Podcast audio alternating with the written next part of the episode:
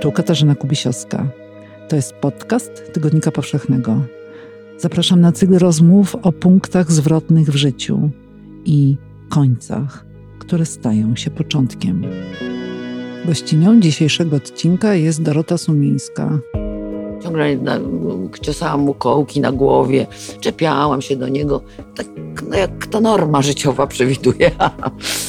Ale i się zastanawiałam właśnie, jak to jest możliwe, że, że można tak bardzo pokochać faceta, który pali trzy albo cztery paczki dziennie, upija się w wolnych chwilach, nie pomaga w ogóle w takich domowych czynnościach, bo po prostu udaje, że w ogóle nie wie, że coś takiego się powinno dziać. a jednak można, a jednak można.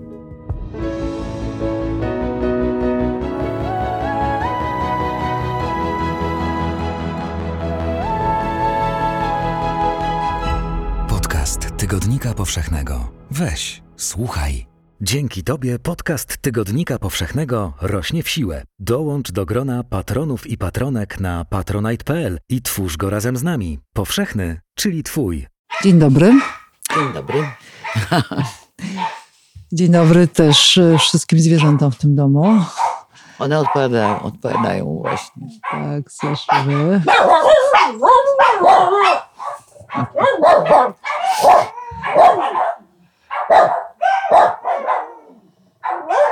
Trzeba poczekać chwilę, bo to samoistnie zaniknie, a nie ma żadnych argumentów, żeby im przerwać. Ale to taki churalny śpiew. To jest tak przypomnienie o tym, że są, były wilkami. Więc tak muszą sobie troszkę powyć, mają swoje godziny wycia i to po prostu trzeba przetrzymać. Mm. Pani Doroto, y, tutaj chodzi kot y, Silver. Tak, kot Silver. Kot, który był waszym wspólnym kotem, pani Wszystkie zwierzęta były nasze Ale- wspólne. Ale ten był szczególnie No ukochany. bo kot, kot Silver ma bardzo ciekawą historię, a mianowicie ja sporo lat temu zobaczyłam z górnego tarasu, że przemyka jakiś kościotrup srebrny y, i, i to właśnie był on. Jego ktoś musiał wyrzucić z samochodu i dwa lata go przysposabiałam do tego, żeby w ogóle on chciał podejść.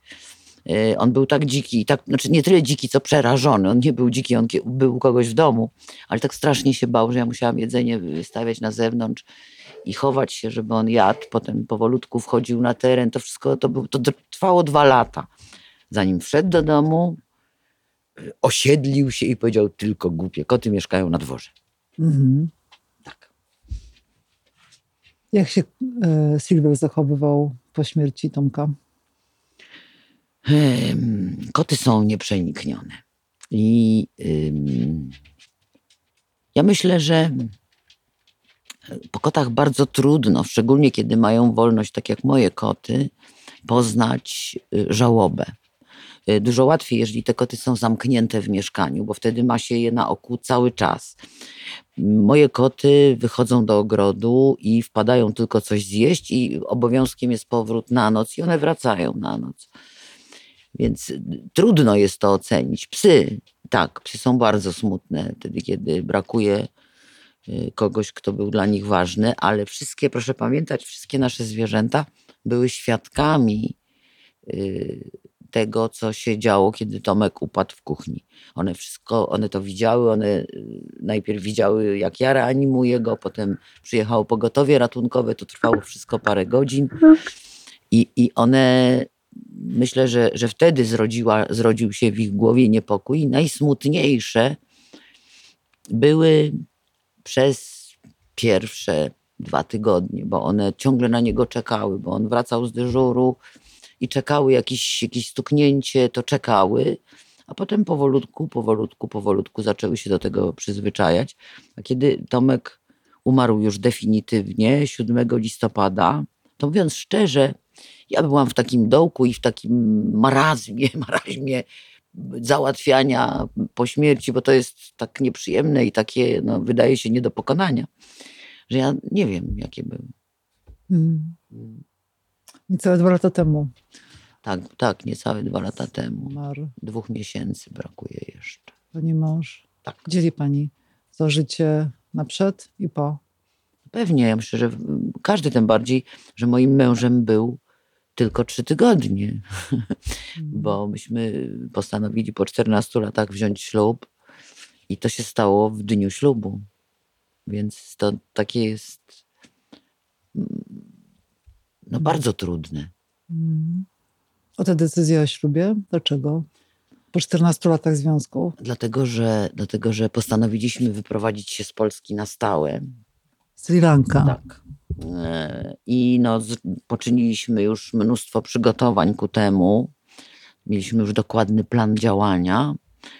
E, I chcieliśmy tam zacząć już jako taka legalna para. Po prostu byłoby nam mm, tam łatwiej y, wszystko załatwiać. I dlatego to zrobiliśmy. Zresztą Mm. To, był, to była bardzo skromna, znaczy dla nas niezw, niezwykle wesoła uroczystość, ale na, na, w ślubie no, my musieliśmy uczestniczyć, plus tylko nasi przyjaciele jako świadkowie i potem obiad i do domu. Więc to, to było robione po to, żeby, żeby nam było łatwiej tam. Mm. No ale poznaliście się dużo, dużo wcześniej, w liceum. Tak, myśmy, myśmy byli kolegami z klasy. y, I no, wielka miłość młodzieńcza, ona szybko dość się wypala. Poza tym to, to bardzo długo trwało, bo jak się ma 16 lat i to trwa półtora roku, to to jest wieczność, prawda? To już prawie narzeczony albo mąż. Mimo No i to, pierwsza miłość, taka Yy, silna. Mm, Nie? Nie pierwsza, nie Aha. pierwsza. Byłam kochliwa, proszę pani. Mhm. Nie, nie pierwsza, ale, ale na pewno bardzo ważna, czego dowodem jest to, co potem się wydarzyło. Mhm. Jak się spotyka e, mężczyznę już, a, w, a wcześniej się spotkało chłopca, więc tego mężczyznę, tego chłopca po 30 latach, tak pani spotkała e, Tomasza, Tak. to jakie to jest uczucie? No jest na pewno ogromna ciekawość. Mhm. I ja akurat, nie wiem jakie to jest dla innych, ale ja w tym Tomku, który już, co tu dużo mówić, no, był patyną czasu pokryty, zobaczyłam, bo to było 30 parę lat, zobaczyłam tego samego Tomka i to się, to, to wydaje się, że to nie ma znaczenia, jakieś dziecięce zauroczenia, a, a ma znaczenie. A Tego ma samego znaczenie. Tomka. Pani w tej swojej książce najnowszej, Tak. Moje życie z Tomkiem, e, e, to co ja e, uchwyciłam, to chyba żarliwość jego, żarliwość do świata. To był taki człowiek, który kochał pracę, Praca była, jego, jego praca była jego ogromną miłością. był lekarzem. Był lekarzem Od ludzi. znakomitym. Od, ludzi. Pani jest lekarzem od zwierząt. Tak, tak, Mhm. tak. I to też na pewno miało duże znaczenie, ale największe miało to, że oboje zobaczyliśmy w sobie te same dzieciaki i to, to jest łatwiej nawiązać jakąś więź, jak, jak ma się wspólne wspomnienia, a mieliśmy ich trochę ze szkoły. Mhm. No jak to życie przed wyglądało? Dużo tutaj jesteśmy w waszym domu. Jak pani teraz o nim myśli? Nasz czy mój dom? W ogóle nie myślę w ten sposób, to znaczy w ogóle się nad tym wszystkim nie zastanawiam, tym bardziej, że ten dom miał zostać dla córki, a myśmy mieli sobie zrobić tam dom taki nasz, taki naprawdę nasz. Mhm. Rozmawialiście o tym? Ciągle. To, to myśmy praktycznie dzień w dzień o tym rozmawiali, bo to jest bardzo ważna decyzja życiowa, prawda? Tak. Jeżeli się jest w naszym wieku, to, to nie jest takie hop wynieść się z tego, co się zna dokładnie, w zupełnie odrębny świat, inny. Myśmy rozmawiali dzień w dzień o tym. Jaki to miał być ten dom na Sri Lance? Ten dom miał być wybudowany, yy, miał być bambusowo-drewniany, na tyle duży, żeby dzieci mogły do nas przyjeżdżać na wakacje by, i nie było z tym kłopotu. Miał być wybudowany przez naszego lankijskiego synka, Hiruszana, który dla nas jest Hirkiem. I staram się teraz o to, żeby udało mu się przyjechać do Polski.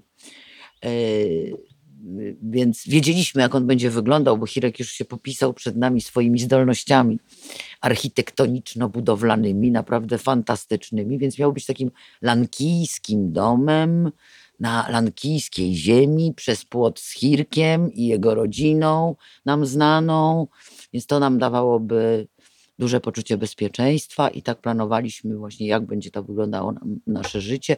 Tomek strasznie chciał mieć rikszę tam i okropnie, bo on bardzo lubił jeździć jako pasażer, oczywiście rikszą lubi, ale, ale udało mi się mu to wybić z głowy, bo to nie był najlepszy z pomysłów. Mhm. Więc stanęło na tym, że kupimy sobie tam motor, skuter znaczy, jakiś malutki samochodzik i na dalsze wyprawy po Sri Lance będziemy jeździć samochodzikiem, a na bliższe tym skuterem. Mhm. Będzie, nasze życie będzie głównie polegało na tym, że będziemy tą Sri Lankę poznawać centymetr po centymetrze y, i wymyśliliśmy sobie, że będziemy mieli swoją jakąś lokalną, malutką, ulubioną knajpeczkę, gdzie będziemy mieli swój stolik i zawsze przycho- będziemy tam przychodzić na obiad. To nie wszystko, co dla Ciebie mamy. Dużo więcej czeka na Ciebie w każdym wydaniu Tygodnika Powszechnego. Kup na stronie tygodnikpowszechny.pl lub w kiosku. No a co ze zwierzętami? Nie, no więc dlatego to miało być budowane. Hirek miał zacząć budować, a my y, mieliśmy wyjechać wtedy, kiedy umrze ostatnie zwierzę, które bez nas nie będzie chciało żyć, bo mamy część takich zwierząt, które z moją córką doskonale mogą prosperować, która wtedy by tu zamieszkała, a część takich, które bez nas byłyby nieszczęśliwe. Więc Mhm. mieliśmy czekać, a ponieważ nasze, nasze zwierzęta są wszystkie w wieku bardzo mocno emerytalnym, Mhm. więc to liczyliśmy, że to będzie za jakieś 5 lat. To na stałe się wyniesiemy, że to jeszcze 5 lat byśmy już przestali w ogóle przyjmować. Ja dwa psy wzięłam po śmierci Tomka, no bo jakby już, Mhm. ale też bardzo stare, bo ja też nie jestem młoda.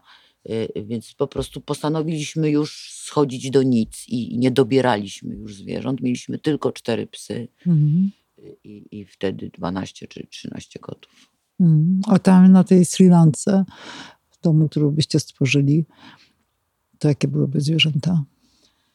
No na pewno by były takie, które, które by potrzebowały pomocy. Na pewno. Myśmy mieli takie plany, że w ogóle będziemy w tej rekawie rodzinnej wiosce naszego Hirka, że stworzymy jakiś taki y, darmowy gabinet dla ludzi i dla zwierząt, że będziemy pomagać. Tam jest bardzo dużo psów, y, które nie mają domu i, i z pewnością byśmy parę tych psów przygarnęli. Mhm.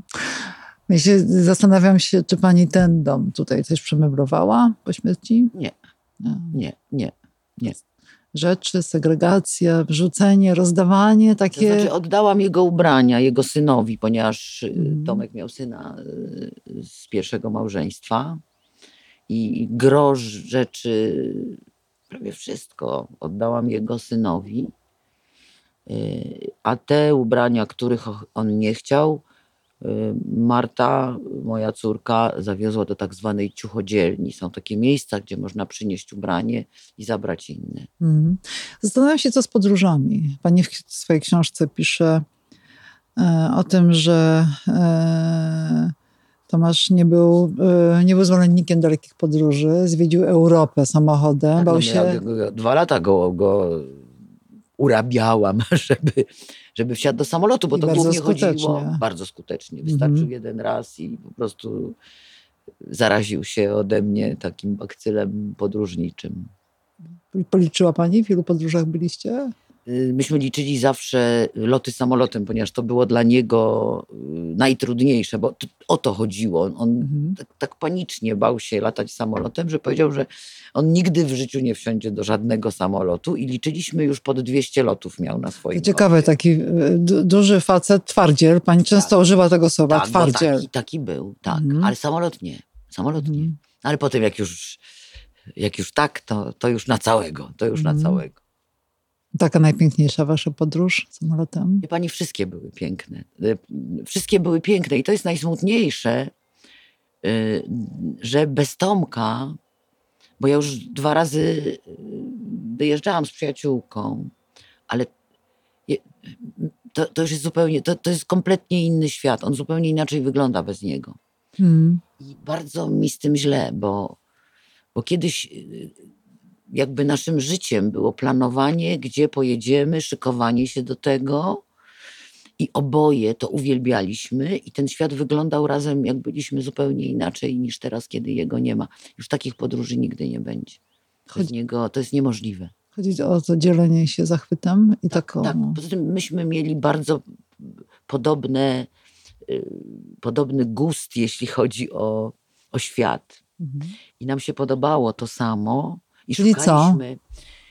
Podobało nam się to, co jest najbardziej naturalne w tym świecie, niezniszczone. Myśmy tak planowali swoje wyjazdy, że szukaliśmy w przewodnikach. Najpierw oglądaliśmy przewodniki, a potem szukaliśmy na mapie takich miejsc, których nie ma w przewodnikach. Bo chodziło o to, żeby nie było tam turystów, Żeby nie było ludzi. żeby nie było ludzi, nie, autochtoni oczywiście tak, Mhm. tylko żeby nie było tej, tej turystycznej takiej szarży na, Mhm. na piękny świat i to się udawało. Jeszcze ten piękny świat był w wielu miejscach, teraz już prawie go nie ma, ale jeszcze był. I, i, i to, to, był, to był doskonały sposób, bo trafialiśmy w miejsca, w które nigdy byśmy nie trafili, gdyby nie tego rodzaju poszukiwania. Mhm. Zdjęcia zostały. Tak, oczywiście są zdjęcia, są filmiki, które, bo Tomek był, tą dziedziną zajmował się Tomek. Robił bardzo fajne filmy, y, robił zdjęcia. Mnie się czasem zdarzało, bo ja w ogóle nie mam takiego nawyku. Mhm. A on lubił to robić, robił to bardzo dobrze. I ja przez, wtedy kiedy pisałam książkę, to poproszono mnie, żebym ja wybrała trochę zdjęć. Mhm. Było mi bardzo trudno, bardzo trudno to zrobić, bo musiałam to. to w ogóle. No, drugi raz mi się stało to, co mi się stało na początku po jego śmierci. E, Przeżyłam to jeszcze raz, a jak poszłam za ciosem, zaczęłam oglądać filmiki, które zawsze on komentował. E, To, to, Mhm. to było jeszcze gorzej. Mhm. Więc jeszcze muszę poczekać, żeby tak na luzie to zobaczyć. Sądzę, że jeszcze dobrych parę lat. Jeśli dożyję. Czy takie równie mocne e, wrażenia, doznanie, wspomnienia, uruchomienie emocji spowodowały mm, rozmowy z ludźmi z otoczenia e, Tomasza? Pani mówi, e, pani pisząc tę książkę Moje życie z Tomkiem, dziękuję na końcu Tak, ludziom, tak. którzy, którzy uruchomili swoją pamięć. Mnie to Znaczy, ciekawi, czy... Wiecie, to było bardzo trudne. To Mhm. wcale nie było łatwe, bo y, Domyślam ci ludzie się. mieli jak Mhm. najlepsze chęci, ale myślę, że wszystko to byli mniej więcej, nie wszyscy, ale, ale większość to byli ludzie w wieku Tomka, którzy już jakby codziennością dla nich jest praca i oni no, czasem pamiętali tylko takie spektakularne wydarzenia, ale nie pamiętali codzienności. Wszyscy natomiast mówili o Tomku, y, znaczy tak go chwalili i mówili, że był cudowny. Ja to wszystko wiem i potem ja już tego słuchać nie mam. Ja wiem, jaki był, bo ja z nim... Ale słyszałam tylko to, że bez niego w ogóle już nie ma tych dyżurów, nie ma takiej pracy, że bez niego jest źle i, i to jest bardzo mm, ciepło to słyszeć, Mhm. ale przede wszystkim mieli mi to do powiedzenia. Mhm. No, a pani tutaj y, pisze właśnie o codzienności w tej książce waszej wspólnej. Łowi te Ale inna jest szczegóły. codzienność szpitalna, inna jest codzienność domowa. To są dwa światy. Tak, ale y, y, wspólnego, coś wspólnego jest do tych obu światów, że pan Tomasz bardzo chętnie palił. Myślę, że w No, szpitalu... palił 10 razy tyle co ja, więc ja jestem przy nim w ogóle neptek, jeżeli chodzi o papierosy. On palił bez przerwy, on palił ciągle. W szpitalu nie palił, bo nie wolno. To znaczy Mhm. palił, ale W miejscach w dozwolonych. miejscach dozwolonych, co zdarzało się y, trzy, cztery razy na dobę. Więc przynajmniej wtedy troszeczkę jego organizm odpoczywał, a brał dużo dyżurów, więc potem nadrabiał, nadrabiał, nadrabiał. jak Mhm, mhm. A ta tutaj jeszcze wspólna wasza codzienność no, kręciła się też wokół, mówiliśmy o podróżach, o takiej codzienności, prawda, wspólnego bycia, no, tak razem, Tak. takiej prozy życia, posiłki, spotkania, rozmowy. Roz, dużo mówiło o dyżurach, jak wracał. Zawsze mi opowiadał, zawsze Mhm. mi opowiadał i bardzo żałuję, że y, nie zapamiętywałam tego solidnie, tylko nigdy nie przyszło mi do głowy, że coś takiego się wydarzy i że będę chciała wszystko odtworzyć. A y, udawał, Tomek miał w ogóle taką naturę skrajnego introwertyka. Mhm. On najpierw nic się nie wydarzyło na dyżurze, siadał, chwilę posiedział i zaczynał, zaczynał mówić, a zdarzały się rzeczy czasem naprawdę niezwykłe, niektóre śmieszne, niektóre tragiczne. Y, i, i zawsze opowiadał. I zawsze opowiadał. Podoba Ci się podcast? Słuchasz go bezpłatnie dzięki patronom i patronkom podcastu Tygodnika Powszechnego. Sprawdź korzyści na patronite.pl. Mhm. A ta wasza codzienność tutaj ze zwierzętami? Była totalnie zezwierzęcona. Spanie, spanie z iloma? Wszystko, spanie, jedzenie, w ogóle cały świat przy tej ilości często niedołężnych istot toczy się wokół nich. W momencie, jak się wraca do domu, to, to jest praca. To jest Mhm. cały czas praca. I i Tomek, co miałam mu zawsze za złe, to był głównie od dopieszczania, a ja byłam od tej brudnej roboty zawsze i tak zostało, no bo tylko jeszcze mi dopieszczanie zostało. A on był od tej y, jaśniejszej, y, ponieważ on bardzo, bardzo lubił zwierzęta i kompletnie się ich nie brzydził Mhm. y, i, i wsadzał psy na stół, bo uważał, że skoro koty mogą chodzić po stole, to dlaczego psy nie mogą? Więc też mogły. że to jest niesprawiedliwe i poniekąd miał rację. Poniekąd. Tak. Y, Więc no teraz psy, psów nie wsadzam na stół, bo trzeba pilnować, prawda? A on siadał sobie, wsadzał sobie ze dwa psy na stół i był zachwycony. One też zresztą.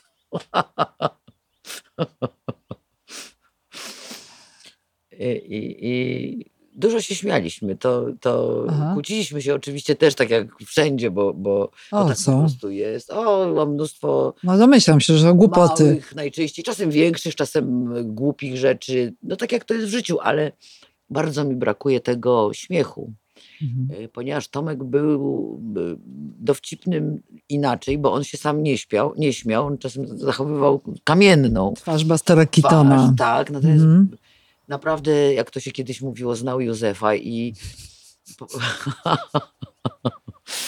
i bardzo dużo, bardzo mi tego brakuje, bo to pomaga w życiu, śmiać się trzeba. Tak jak płakać czasem, tak się pośmiać. Więc bywało, że płakaliśmy, a bywało, że się śmialiśmy. Częściej się śmialiśmy. pani się teraz rzadziej śmieje? Ja się prawie wcale nie śmieję. Teraz się śmieję, bo, bo Mhm. mówimy o rzeczach takich, a prawie w ogóle się nie śmieję. Poza tym zauważyłam, że ja e, od, od pewnego czasu już nie umiem tak się śmiać, tak szczerze, tak pełną piersią, żeby Mm. brzuch bolał Tak troszkę. strzewi. Mhm. Y, Nie bardzo umiem.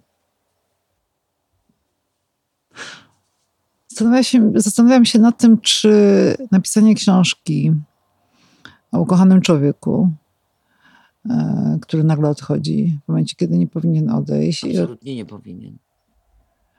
E, czy napisanie takiej książki coś pani zrobiło wewnątrz? Na pewno mi bardzo pomogło. Mhm. Na pewno mi bardzo pomogło. Ja, ja pisząc te pierwsze maile, to, to ja nie miałam w ogóle w głowie książki. Ja po prostu naprawdę pisałam. Ja jeszcze do niedawna ja dzwoniłam na jego telefon, tak bez sensu. Ja wiedziałam, że to, wiem, że to jest irracjonalne, ale dz- dzwoniłam i pisałam do niego maile. Choć on już umarł, ale myślałam, że może coś się. Wy... Znaczy nic nie myślałam. To jest, to jest tylko działanie emocjami. Y, y, A potem pomyślałam sobie, że nie chciałabym, żeby on tak całkiem umarł, a jak napiszę o nim, to on zostanie choć w jakiejś cząstce, a poza tym na pewno byłby bardzo zadowolony. Mhm. Na pewno. I, i, i ja, ja jestem niewierząca, nie, ale, ale taka, co ma nadzieję. Nadzieję na. Nadzieję, że może jednak coś tam jest. Mhm. Może jednak. Czy oczywiście nie, wątpię w to bardzo, ale chciałabym. O, może Że- powiem tak. Że spotkanie? Nie, tylko żeby on mógł to zobaczyć. Tak samo jak chciałam, żeby on mógł zobaczyć swój pogrzeb, bo rozmawialiśmy o tym często, ponieważ no, jesteśmy w takim wieku, że żeśmy w ogóle zaplanowali, ponieważ planowaliśmy umrzeć na Sri Lance, a tam wolno we własnym ogródku zrobić sobie grób Mhm. że chcemy być y, tam, zrobimy, że będziemy sobie, tam będziemy mieć ogród i tam chcemy być pochowani w tym ogródku. Jak dzieci będą przyjeżdżać, to tam sobie położą kwiatek i nie będą musiały lecieć, no, nie będą miały kłopotu, prawda? Więc Mhm. taki był plan. E, A i rozmawialiśmy o tym, jakie byśmy chcieli mieć pogrzeby. Y, I Tomek powiedział, że on y, chce, żeby na, na jego pogrzebie były deszcze niespokojne. I były deszcze niespokojne. Mhm. I Sound of Silence też chciał. I te dwie piosenki były. E, I no, myślę, że było dokładnie tak, jak, jak on by sobie to zorganizował. No, byli też jego koledzy i koleżanki z pracy. Tak, tak. Było bardzo dużo ludzi, przyjechali wszyscy i były karetki pogotowia i, i ratownicy, pielęgniarki, lekarze i naprawdę było to tak wzruszające tak spotkanie, Mhm. że no, chyba najpiękniejszy pogrzeb, jaki widziałam w życiu, a widziałam już trochę. Nie widziałam jeszcze takiego pięknego pogrzebu jakiego. Cały czas pani do niego pisze to maila? Nie, teraz już nie piszę. Już teraz nie piszę do niego maili. Przyznam się, że czasem dzwonię teraz. nie- Pod ten numer jego już nie ma, ale tak sobie dzwonię. Tak po prostu, bo mam go w telefonie, oba jego numery. Mhm. A śni się pani? Ani razu mi się nie przyśni. Właśnie tego nie rozumiem. Ale ani razu mi się nie przyśni. Mhm. Życie przed i życie po. Ona się tutaj przenika. To życie w naszej rozmowie, życie, te, te, te dwa życia, to jest jakiś punkt zwrotny, to te, takie kompletnie wywrócenie życia do góry nogami. Nie, to jest w ogóle jakby koniec pew pewnego rodzaju życia. To nawet nie jest wywrócenie. Wie Mhm. pani, to jest... Dlatego uważam, że nie należy mieć planów, co jest niemożliwe, bo człowiek lubi planować. Ja szczególnie zawsze lubiłam wszystko zaplanować. I u mnie musiało być wszystko zaplanowane, bo ja byłam organizatorem naszego życia, takim aranżerem, można powiedzieć. Y, Natomiast to, to się skończyło. Ja już nie, nie, ja niczego nie planuję. Ja nie mam co planować w ogóle, bo ja planowałam ze względu na to, że byliśmy razem i miało być to tak, nasze życie miało tak wyglądać, żeby, żeby nam obojgu sprawiało to radość, bo ta radość się podwaja. Jeżeli to jest coś fenomenalnego, jeżeli ma się kogoś, kto dzieli podobne podejście do życia, to jeżeli jest radość, to to jest bomba. To jest, to jest, to, to jest wybuch atomowy. I tak, tak było. Mhm. I teraz nagle tego nie ma i już nie będzie. I najgorsze jest to, że ja wiem, że tego nie będzie. I nawet jeżeli jest, są jakieś piękne zakątki na świecie, które bardzo chcieliśmy razem zobaczyć, Jakie? bardzo, bardzo chcieliśmy pojechać do Meksyku. Kiedy się przeprowadzimy na, na Sjankę, planowaliśmy, że będziemy jeździć do, do jego, przede wszystkim jego ukochanej Tajlandii, bo stamtąd jest blisko i pojedziemy w te miejsca, w których jeszcze nie byliśmy, a żeśmy je znaleźli. No mieliśmy, my- naprawdę życie malowało nam się cudownie, ponieważ Tomek miał mieć bardzo dużą emeryturę. Przy tamtym, tych cenach i, i w ogóle cenie życia, żylibyśmy, stać by nas było naprawdę na takie wygodne, dobre życie. Ja nie mówię o luksusach, tylko o takim wygodnym, dobrym życiu. Więc to, to wszystko, tego po prostu nie ma. To się skończyło, to się nie wywróciło. Mhm. To się skończyło. Tego, tego nie będzie. I to jest najgorsze. Bo wtedy ja, ja bardzo chciałam i wiedziałam, po co ja żyję. Ja po to żyłam, żeby, żebyśmy, bo to Tomek przechodzi na emeryturę. yy, Jeżeli już nasze zwierzęta odejdą, my jesteśmy wolni i zaczynamy wszystko od nowa. Tomek się co prawda uparł, bo to, że co zabieramy. Mm. On dostał ode mnie na któreś urodziny, pokój jego jest na górze. Dostał ode mnie takie trzy komody, tam były stare, przesikane przez koty, takie z Ikei. I dostał ode mnie z pełnej, z pełnej sosny trzy prześliczne komody, na których jest blat, bo on tam miał swoje komputery, swoje taki. I powiedział, że komody jadą z nami. I że on nie ustąpi Mhm. że po prostu, ja mówię, Tomek, ale przecież to jest ciężkie, to nie, on mówi, "Przecież tam będzie miejsce, ten dom będzie, ja bez tych komód nie jadę. Komody Mhm. muszą. No więc ja powiedziałam, dobrze, skoro jadą komody, to jadą wszystkie moje kwiaty, bo wrócą do ojczyzny, bo powiedział, dobra, to zrobimy taki, bo to kontenery takie się i pojadą twoje komody i wszystkie moje kwiaty. To w tej komodzie pani znalazła Tak, e, to tej komodzie, serduszko. tak, w jego komodzie znalazłam. I teraz se- serduszko... Proszę powiedzieć o tym serduszku więcej. Zacznę od tego, że Mhm. y, w pewnym sensie je zgubiłam. Nie do końca. Mhm. Padło mi do Ula. Mm, Ula. Tak. A ja Ula to nie widzę. Bo Ul jest tam za garażem. Mhm. I wpadło mi do Ula. I, I ono tam jest.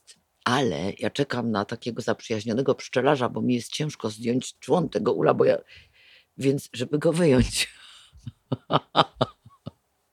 Podczas takiego przeglądu, który robiłam na dość szybko, machnęłam ręką, zerwał się łańcuszek.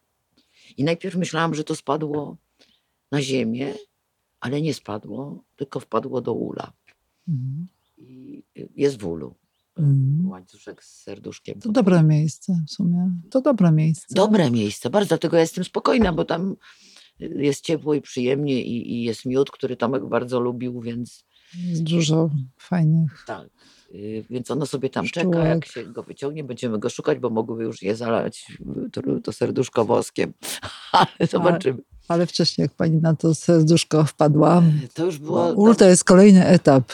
dobrze, kolejne po, miejsce. Około roku czy więcej po śmierci Tomka. Ja siedziałam u niego w pokoju, paliłam papierosa, bo jak przyjeżdża moja córka z moim wnuczkiem, to w zimie się ucieka tam do niego, gdzie była kotłownia tak zwana, dlatego że on po prostu to był pokój, który był wiecznie zadymiony, więc poszłam sobie do kotłowni zapalić i tak sobie siedziałam i wysuwałam szufladę, którą wysuwałam milion razy wcześniej, szukając różnych dokumentów, jak załatwiałam te wszystkie Mhm.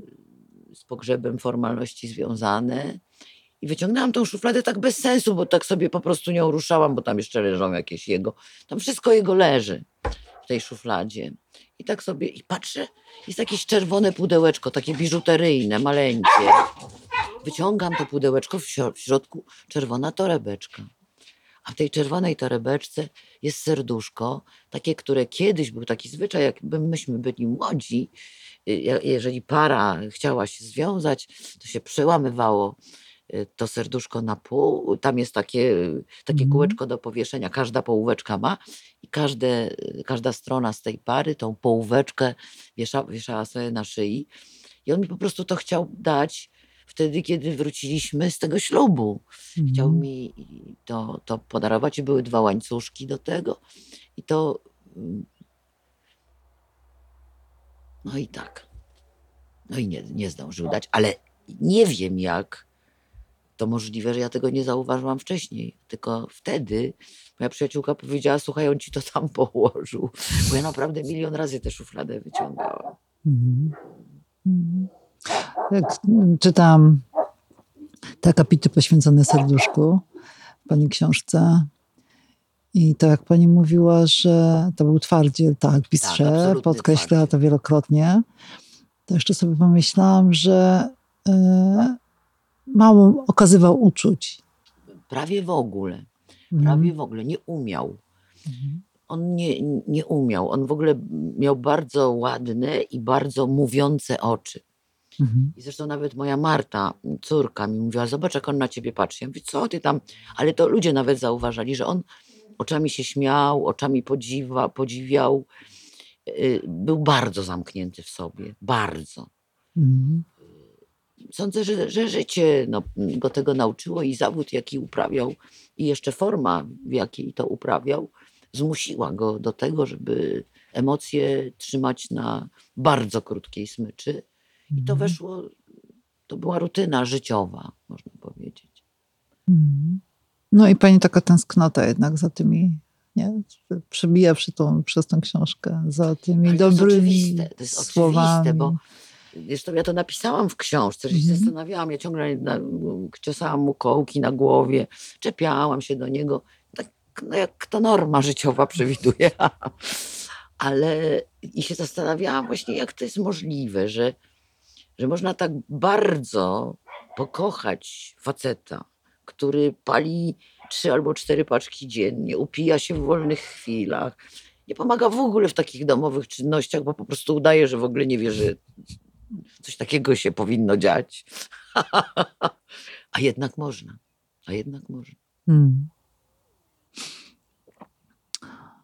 Jakby jednak pani na koniec miała powiedzieć nie o tym, co się zdarzyło, tylko o tym, co się ma zdarzyć, chociaż pani mówiła, że nie planuje już teraz. Ja- Nie, ja mam zaplanowaną taką wyprawę w styczniu z córką moją. Mhm. Chcemy razem, ponieważ myśmy ostatni raz razem gdzieś podr- podróżowały pewnie 30 lat temu, więc doszłam do wniosku, że najwyższy czas, żebyśmy sobie pobyły we dwie tylko, bez y, synka jej.